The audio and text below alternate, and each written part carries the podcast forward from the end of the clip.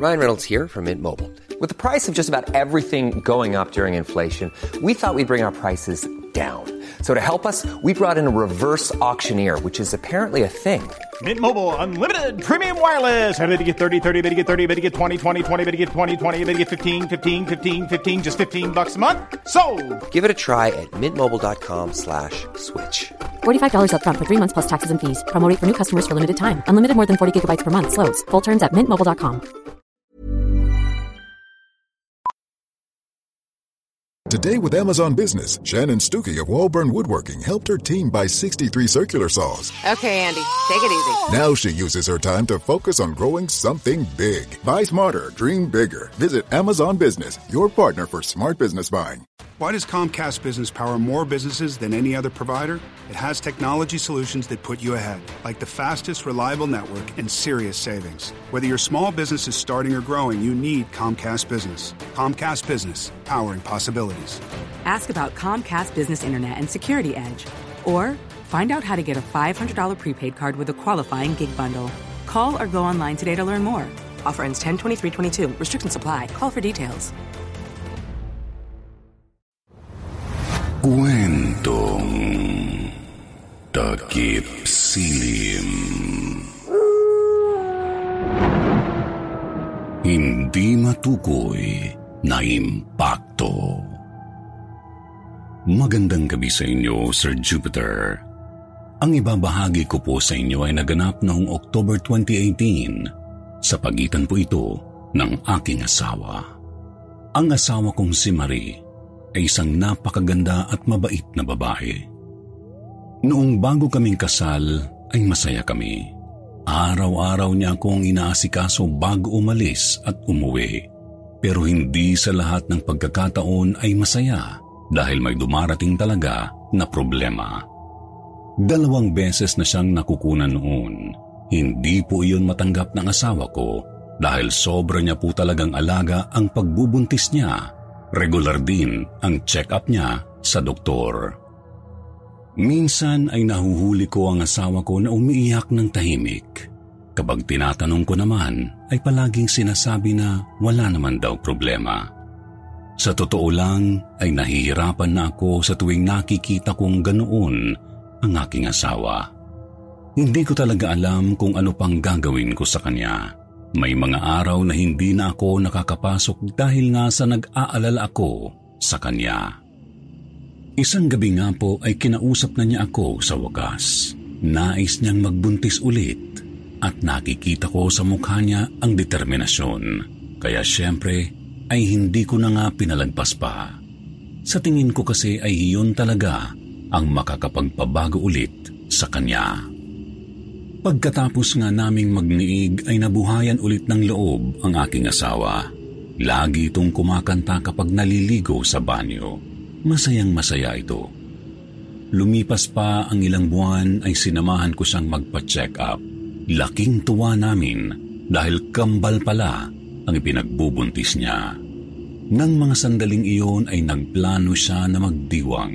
Inimbitahan nito ang mga kaibigan niya sa bahay.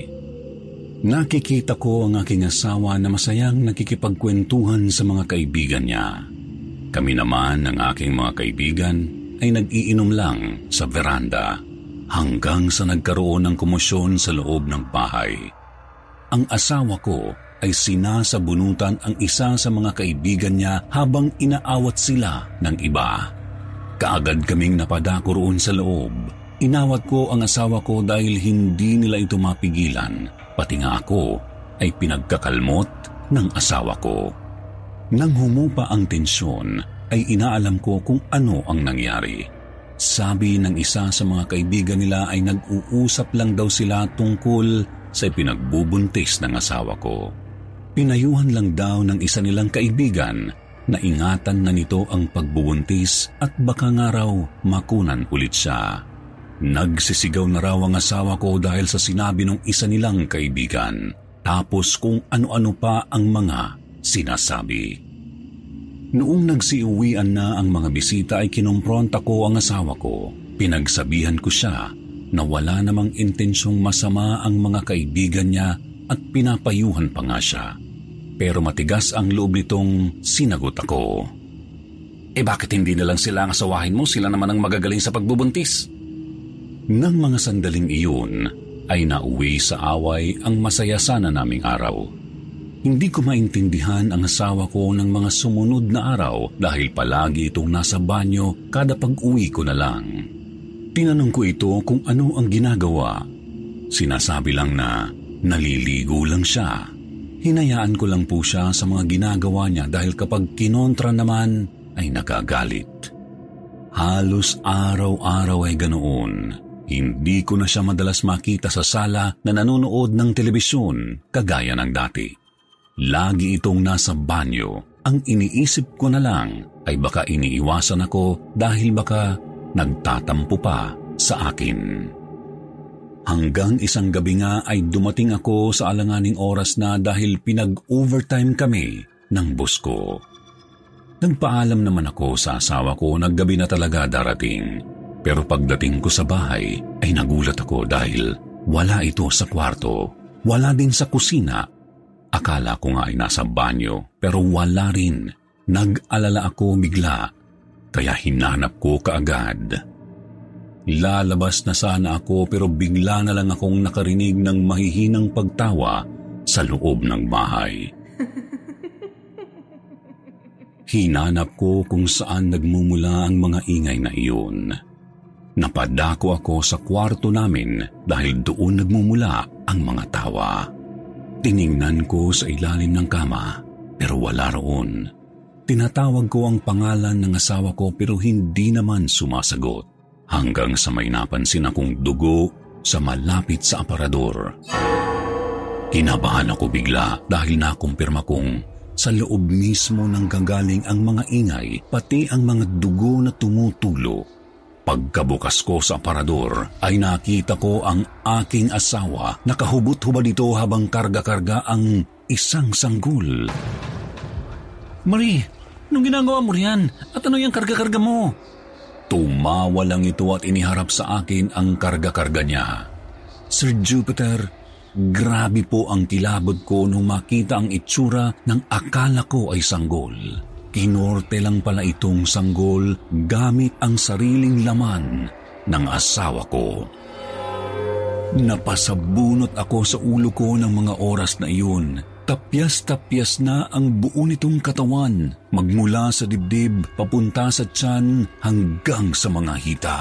Naroon din ang kutsilyong ginamit ng asawa ko sa paghiwa sa mga laman niya. Halos maligo po ito sa sarili ng dugo hindi na nga siya makagalaw dahil siguro sa dami na ng dugong nawala sa kanya. Pero ang nagkorteng sanggol ay parang naririnig kong tumatawa ng mahina. Hindi ko maintindihan, pero yun ang naririnig ko. Ayan si Daddy, oh. Paglabas pa ng mga kapatid mo ay may kalaro ka na. Kinakausap ito ng asawa ko na parang normal lang. Ang takot ko ng mga sandaling iyon ay para sa aking asawa. Maaari siyang mawala sa akin kaya ang ginawa ko ay kaagad kong kinuha ang karga-karga niyang kinorteng sanggol at inihagis sa lapag. Ayaw pang ibigay sana ng asawa ko ngunit wala naman siyang nagawa kahit anong pagpupumiglas ang gawin niya.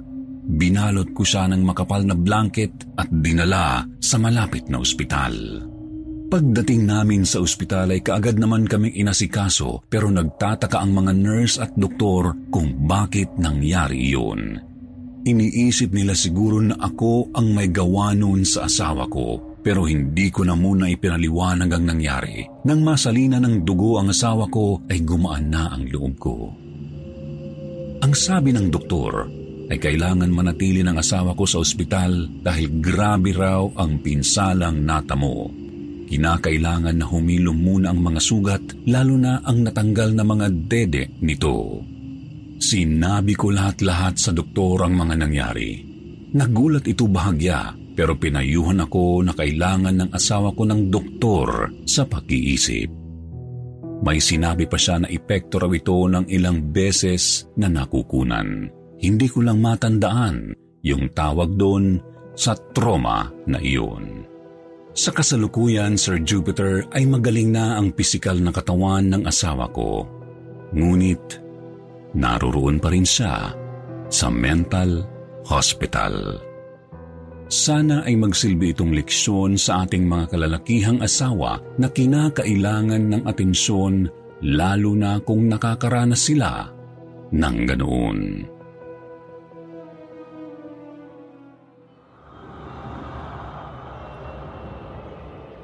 Serpente sa bahay. Magandang araw po sa lahat ng mga nakikinig sa channel na ito. Ang ibabahagi ko po ay tungkol sa mga naninirahang serpente sa bahay na nilipatan ng aking anak at pamilya niya taong 2010. Noong makapag-asawa ang anak ko ay naghanap na ito ng matitirhang bahay. Gusto raw talaga nilang bumukod na dahil yun daw ang gusto ng asawa niya. Sa akin naman ay ayos lang kahit nasa poder pa namin sila dahil malaki naman ang bahay. Higit sa lahat ay mamanahin rin naman niya ang bahay na ito. Siya lang kasi ang nag-iisa naming anak na lalaki. Matatanda na rin kami ng asawa ko. Hindi naman na sila nagpigil pa at wala na rin kami nagawa kundi suportahan na lang ang desisyon nilang mag-asawa. May inirekomenda ako sa kanilang bahay na malapit lang sa amin para kahit papaano ay madalaw-dalaw ko pa rin ang anak ko. Malaki ang bahay na iyon. Dalawang palapag lang ito at may tatlong kwarto. Bahay iyon ng kaibigan kong dating sundalo na namatay na. Ang mga anak ay hindi naman nanirahan doon kaya tiyempo naman na bakante pa. Natuwa ang anak ko at nagustuhan nila ang bahay na iyon, bagamat luma na ay maayos pa rin ang postura. Hindi ko pa pala nasasabi na sa Amerika kami nakatira sa estado ng Ohio sa Delaware. Sa likod naman ng bahay namin ay Delaware Fire Department na at ang nilipatan ng anak ko ay halos kalapit lang din namin. Malapit sila sa Zion United Church of Christ sa kanto lang ng Griswold Street. Masaya silang nanirahan doon at saksi kami ng nanay niya kung paano niya itinaguyod ang sarili niyang pamilya. Doon na rin sila nagkaanak. Kahit papaano ay naging regular din ang anak ko sa Walmart. Mga ilang kilometro lang ang layo sa kanila. Kapag pareho kaming walang trabaho ng asawa ko ay pinupuntahan namin sila upang magsalo-salo. Hanggang sa may pangyayaring labis naming ikinalungkot. Ang apo namin na magdadalawang taon na sana ay namatay dahil bigla na lang itong nangitim. Hindi malaman ng mag-asawa kung ano ang dahilan ng pagkamatay. Nagising na lang daw sila na patay na ang bata. Hindi na nila ito ipina-autopsy pa dahil labis-labis na silang nalulungkot. Maging kami rin naman ng asawa ko dahil simulat sa pool nang maipanganak ang apo namin ay nakabantay na kami. Lumipas pa ang dalawang taon ay ang asawa naman ng anak ko ang namatay. Kapareho lang ito ng ikinamatay ng apo namin na bigla na lang nangitim. Wala namang sakit ang asawa niya hanggang sa matuklasan na namin ang sanhi matapos ang autopsy sa katawan ng asawa ng anak ko Nagulat kami sapagkat sa kamandag ng ahas namatay ito. Nagtataka kami dahil napakalinis nila sa bahay. Hindi naman din masukal ang kinatatayuan ng bahay. Magkagayon pa man ay hinalughog namin ang kabahayan pero wala kaming nakitang ahas. Tumawag ako sa anak ng kaibigan ko at sinabi ko na lang din ang sinapit ng mag-asawa pero nagulat sila dahil ganoon din daw ang ikinamatay ng tatay nila. Sinabi ko sa kanila kung madalas ba silang makakita ng mga ahas sa paligid. Ang sinabi sa akin nung anak, ang naaalala lang daw nila noong nabubuhay pa ang tatay nila ay mahilig itong mag-alaga ng mga hayop. Pero ni minsan daw ay hindi One size fits all seems like a good idea for clothes until you try them on. Same goes for healthcare. That's why United Healthcare offers flexible, budget friendly coverage for medical, vision, dental, and more. Learn more at uh1.com. Hey there, it's Michelle Norris. I'm host of a podcast called Your Mama's Kitchen. When I travel, I'm usually looking for a way to find a taste of home when I'm not at home. And one of the things I love to do when I am at home is entertain. And Airbnb allows me to do that. When I was in California recently, I rented a house that had a great kitchen. And when we were sitting around the table, we we're all thinking, we're in someone else's house. Someone could be in all of our homes as well. If you have a home, but you're not always at home, you have an Airbnb. Your home might be worth more than you think. Find out how much at airbnb.com/slash host. Ito nag-alaga ng ahas. May isa pa siyang binanggit na hindi nila sinabi sa amin. Tingnan daw namin ang bunker ng bahay. Baka raw kasi roon may naninirahang ahas. Matagal-tagal na rin daw hindi nabubuksan iyon. Kinaumagahan ay dumating ang anak ng may-ari ng bahay at itinuro kung saan naroroon ang bunker. Nabigla kami dahil nasa sala lang ito ng bahay at natatakpan ng makapal na karpet. Pagtanggal nga namin ng karpet ay naroon ang bakal na pinto. Kinakalawang na ito, ngunit masasabi kong matibay talaga. Gumamit pa kami ng kabra para mabuksan ang pinto Pagkabukas nga namin ay sumigaw agad ang malansang amoy. Hindi pa man kami nakakababa sa mismong lapag nito ay nakita na namin ang napakaraming ahas. Hindi lang ito basta mga ahas, kundi ayon sa anak ko ay makamandag talaga ang mga ito. Naglilingkisa ng bawat isa rito dahil sa sobrang dami nila. May malalaki, may maliliit, at may halos kasing laki na ng braso ng tao. Sir Jupiter, sobra kaming kinikilabutan sa nakikita dahil bawat matatamaan ng flashlight ay ahas ang makikita. Maging ang anak mismo ng kaibigan kong may-ari ay sobrang gimbal sa nalaman. Kaagad namin itong itinawag sa mga wildlife refuge na malapit sa lugar. Nalaman na rin ito ng mga kapitbahay kaya marami ang nabahala. Nang dumating ang isa sa mga taga-wildlife refuge ay sinabi nilang hindi nila kayang tanggalin lahat iyon dahil sa dami at isa pa, napakadelikado raw ng mga ahas na iyon.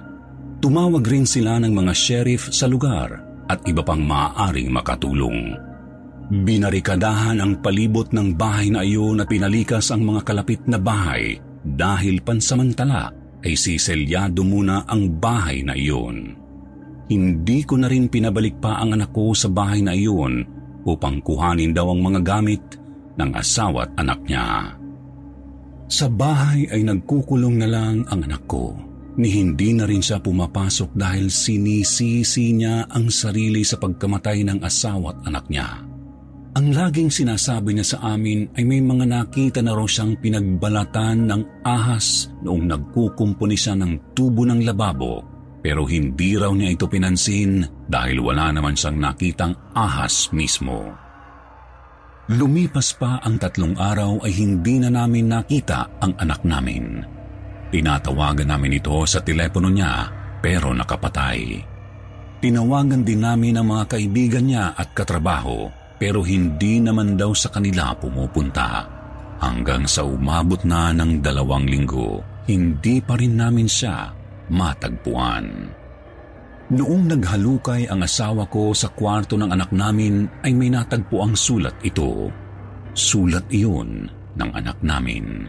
Nakasaad doon ang pamamaalam niya sa amin at sinasabi niyang nais na niyang makasama ulit ang pamilya niya. Umiiyak na kaming mag-asawa ng mga sandaling iyon dahil batid na namin ang ginawa ng kaisa-isa naming anak. Nang mga oras ding iyon ay alam na namin kung saan namin siya matatagpuan. Ayon sa kanya, ay babalik siya sa bahay nilang inupahan para makapiling ang pamilya niya.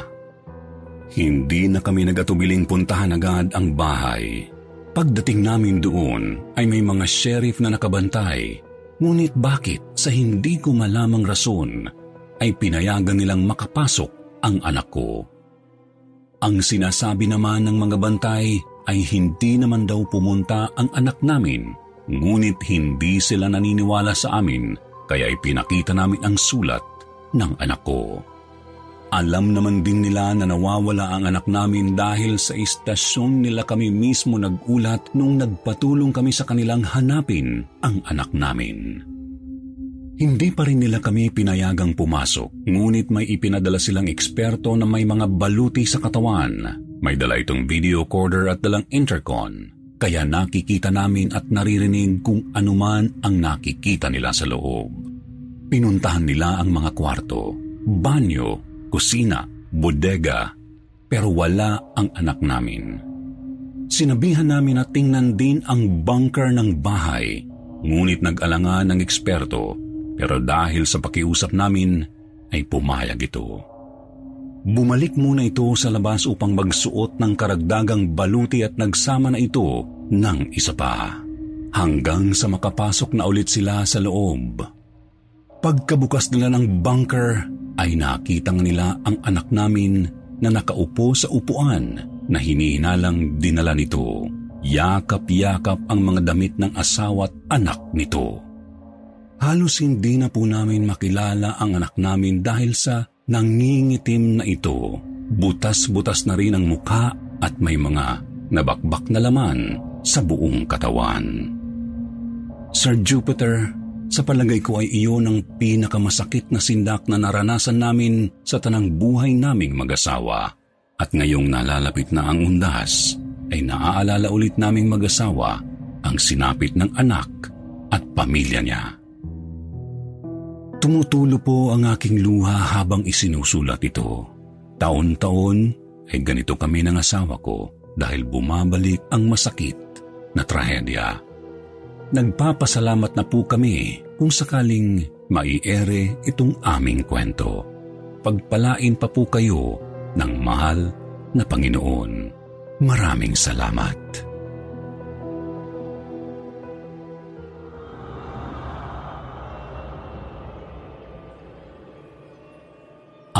Lihim ng sementeryo. Madalas ang konsepto ng katatakutan ay nagsisimula sa mga lugar na madalas makitaan ng mga kababalaghan na nasasapawan na ng sabi-sabi hanggang sa masanay na ang mga tao. Magandang gabi po sa inyong lahat. Ang ibabahagi ko po ay totoong karanasan sa natuklasan kong lihim na simbahan na itinayo ng mga Espanyol noon sa probinsya ito ng Samar. Taong 2007 noong nagpunta ako sa probinsya ng Samar. Wala akong kamag-anakan roon o kakilala man lang. Ang tanging nagdala lang sa akin doon ay sanhi ng aking panaginip. Palagi kong napapanaginipan ang sementeryong iyon sa Samar. Akala ko noong una ay isang babala o isang napadaang panaginip lang.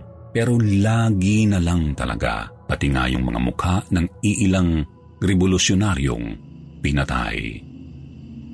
Ayon sa mga panaginip ko, ang simbahan na iyon na matatagpuan sa ilalim ng sementeryo ay naging kulungan ng mga revolusyonaryo.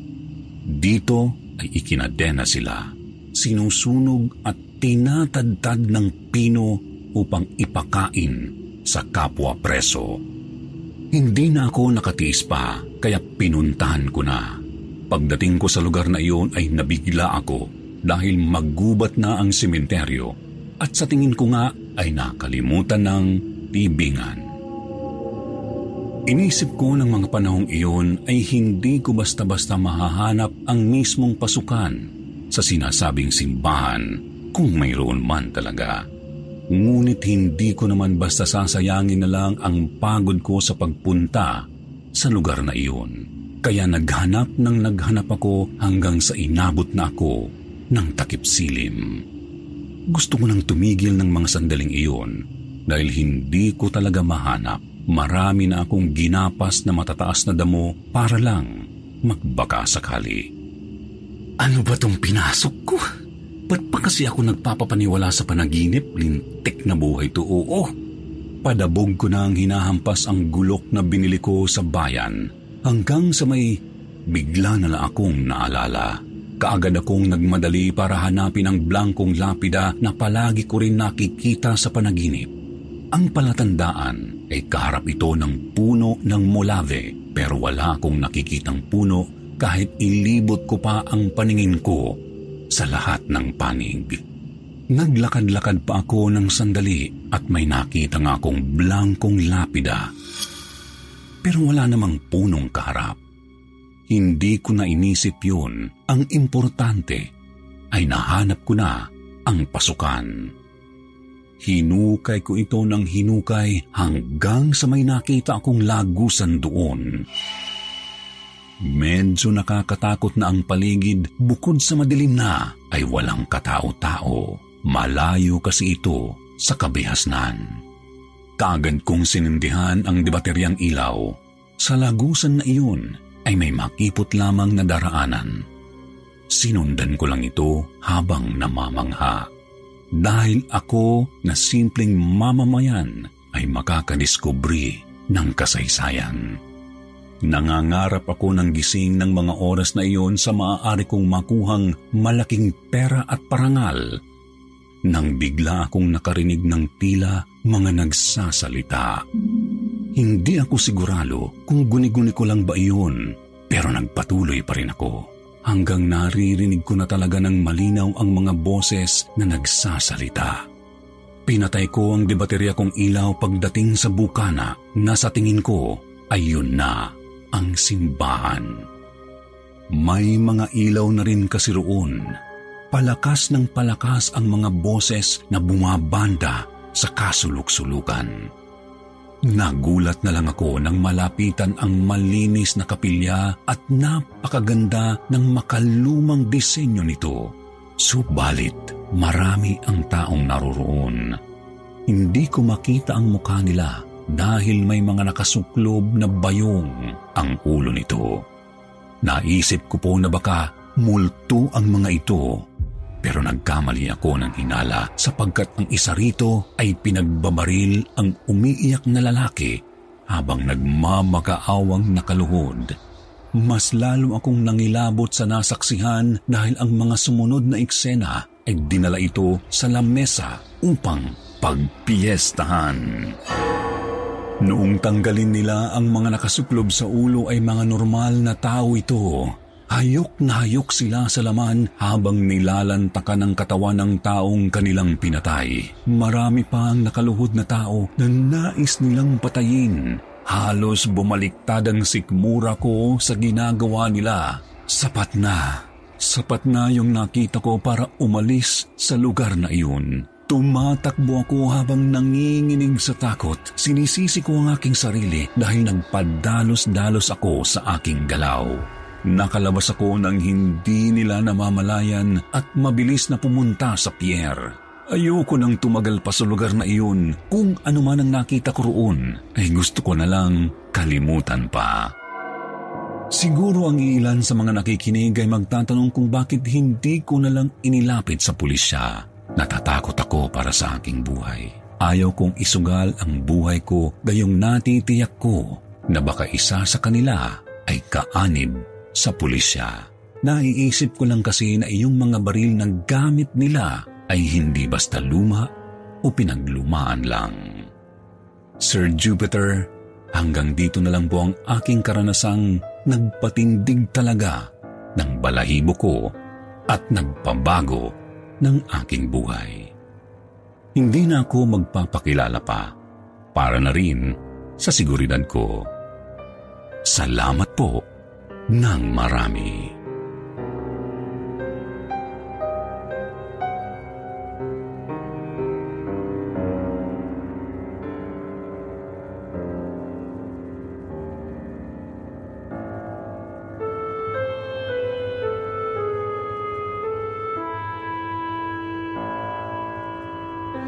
Why does Comcast Business power more businesses than any other provider? It has technology solutions that put you ahead, like the fastest reliable network and serious savings. Ask how to get a $500 prepaid card with a qualifying gig bundle. Offer ends 10 23 Restrictions apply. Call for details. Planning for your next trip? Elevate your travel style with Quince. Quince has all the jet setting essentials you'll want for your next getaway, like European linen, premium luggage options, buttery soft Italian leather bags, and so much more. And it's all priced at 50 to 80% less than similar brands. Plus, Quince only works with factories that use safe and ethical manufacturing practices. Pack your bags with high-quality essentials you'll be wearing for vacations to come with Quince. Go to quince.com slash trip for free shipping and 365-day returns.